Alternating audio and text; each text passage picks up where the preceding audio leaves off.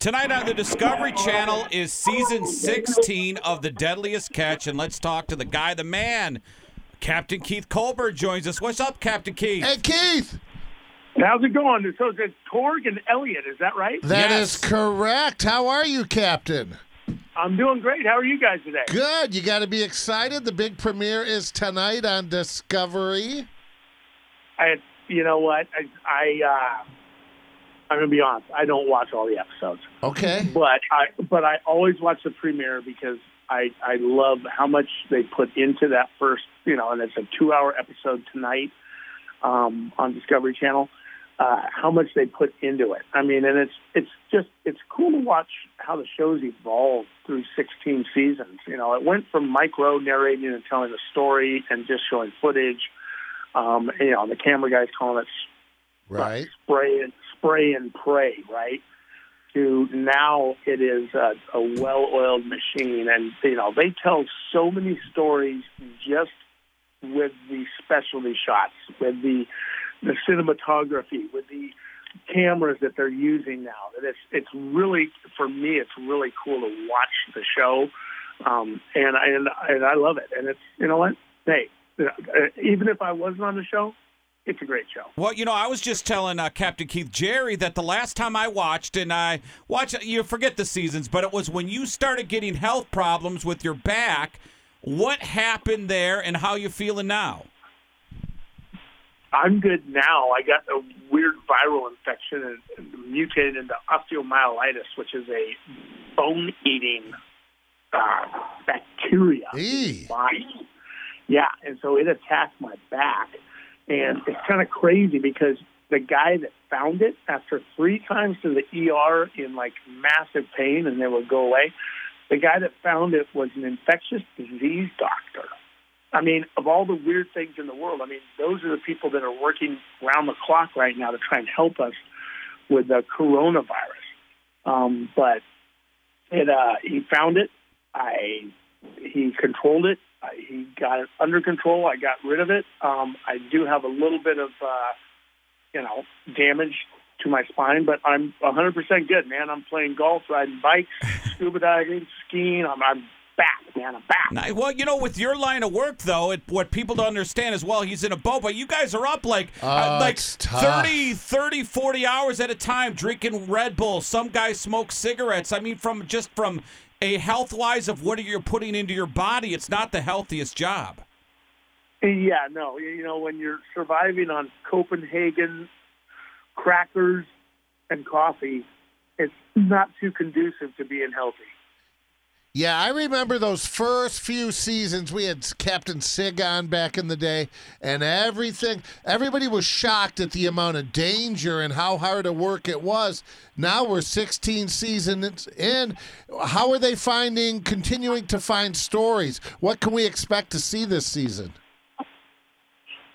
well, I can tell you this. Okay. Every year they try to, you know, they're producers. It's Right. a bigger year. It's a bigger this. It's a windier that. It's a stormier this. This year, they don't have to try and project that it was one of the worst years we've had. This is one of the worst years we've had on the Wizard in the Bering Sea. Weather, icing conditions. My guys have chipped more ice off the boat than crab we put on it, and we've caught over a million pounds this year.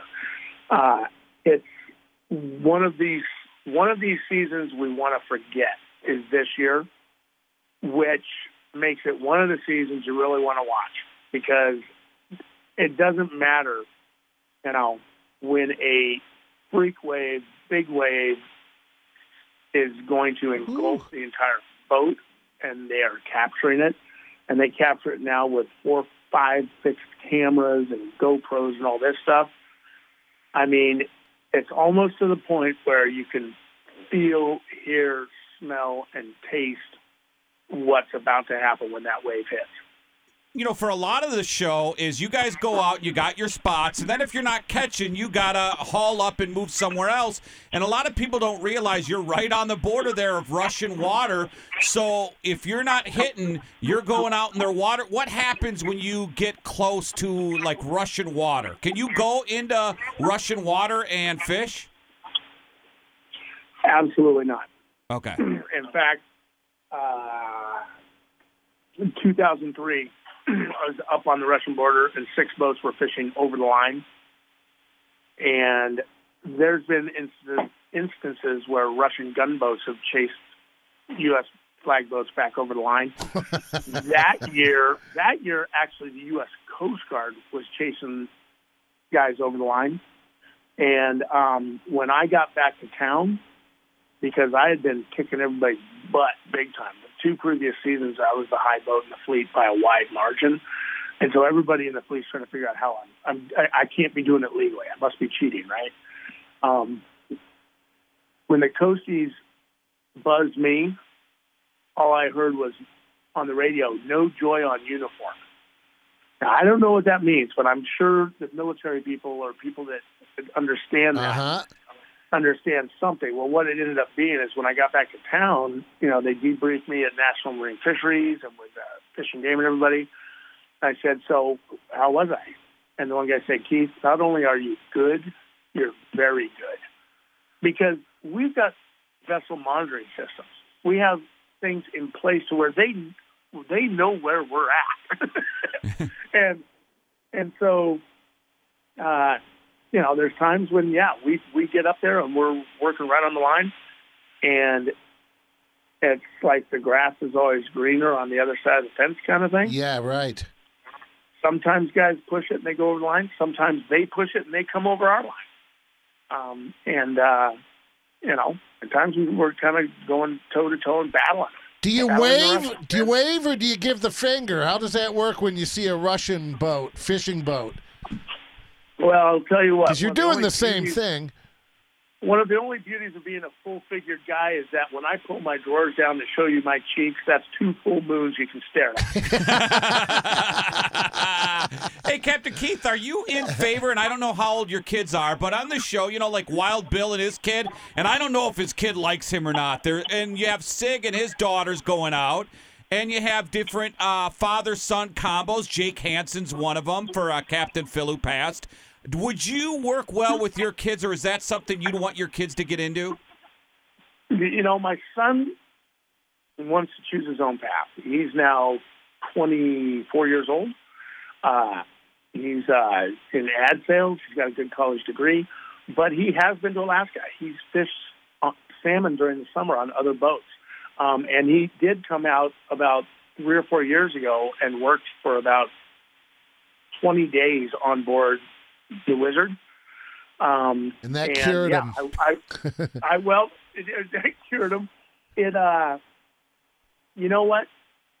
At the end of the day, when he got home, he told his mom. He said, "He goes, you know, mom, it's the first time in my life that I really gave 100 percent because I couldn't let my dad down." And a kid that was 168 pounds after two weeks was like 152 pounds Wow. he had he had he had no meat left on his bones. But you know what? He never gave up. He didn't disappoint. And even though the crew was really tough on him because they were taking advantage of the fact that oh we can't let you know if if dad says anything then he's being nepotistic. Now he's protecting his his boy, and that's not me. You know, like my son Sure. said when I coached him. My son told me when I coached him Lily, he goes, you know, Dad, you were harder on me than any other kid on the team. I said, of course I was, because I'm not the dad that's going to take it easy on anybody, especially my own kid. Right. So he came out, and I'll tell you what, he was successful. Yeah. And I, I couldn't have been more proud of them. it's like being the coach's kid, I'm sure. So when you're not at sea and you're dockside, where is uh, what village, what city, what town, village would that be in Alaska when you're in, in dock? Well, I'm not in Alaska. I, I, my boat is actually home base, home port is uh, Seattle. Seattle. Uh, Okay. Yep, I live in Seattle. I live right on Lake Union, right near downtown. Um, but I've been uh, basically isolated here since I got off the boat uh, in uh, Boise, Idaho, with my lovely girlfriend, and she hasn't kicked me out yet, which is kind of I, I can't believe it. well, Captain Keith, we'll be watching tonight. Two hour premiere, Discovery, 8 o'clock. Love the show. Thanks for coming on. Thanks, Cap. Thank you guys. Stay safe.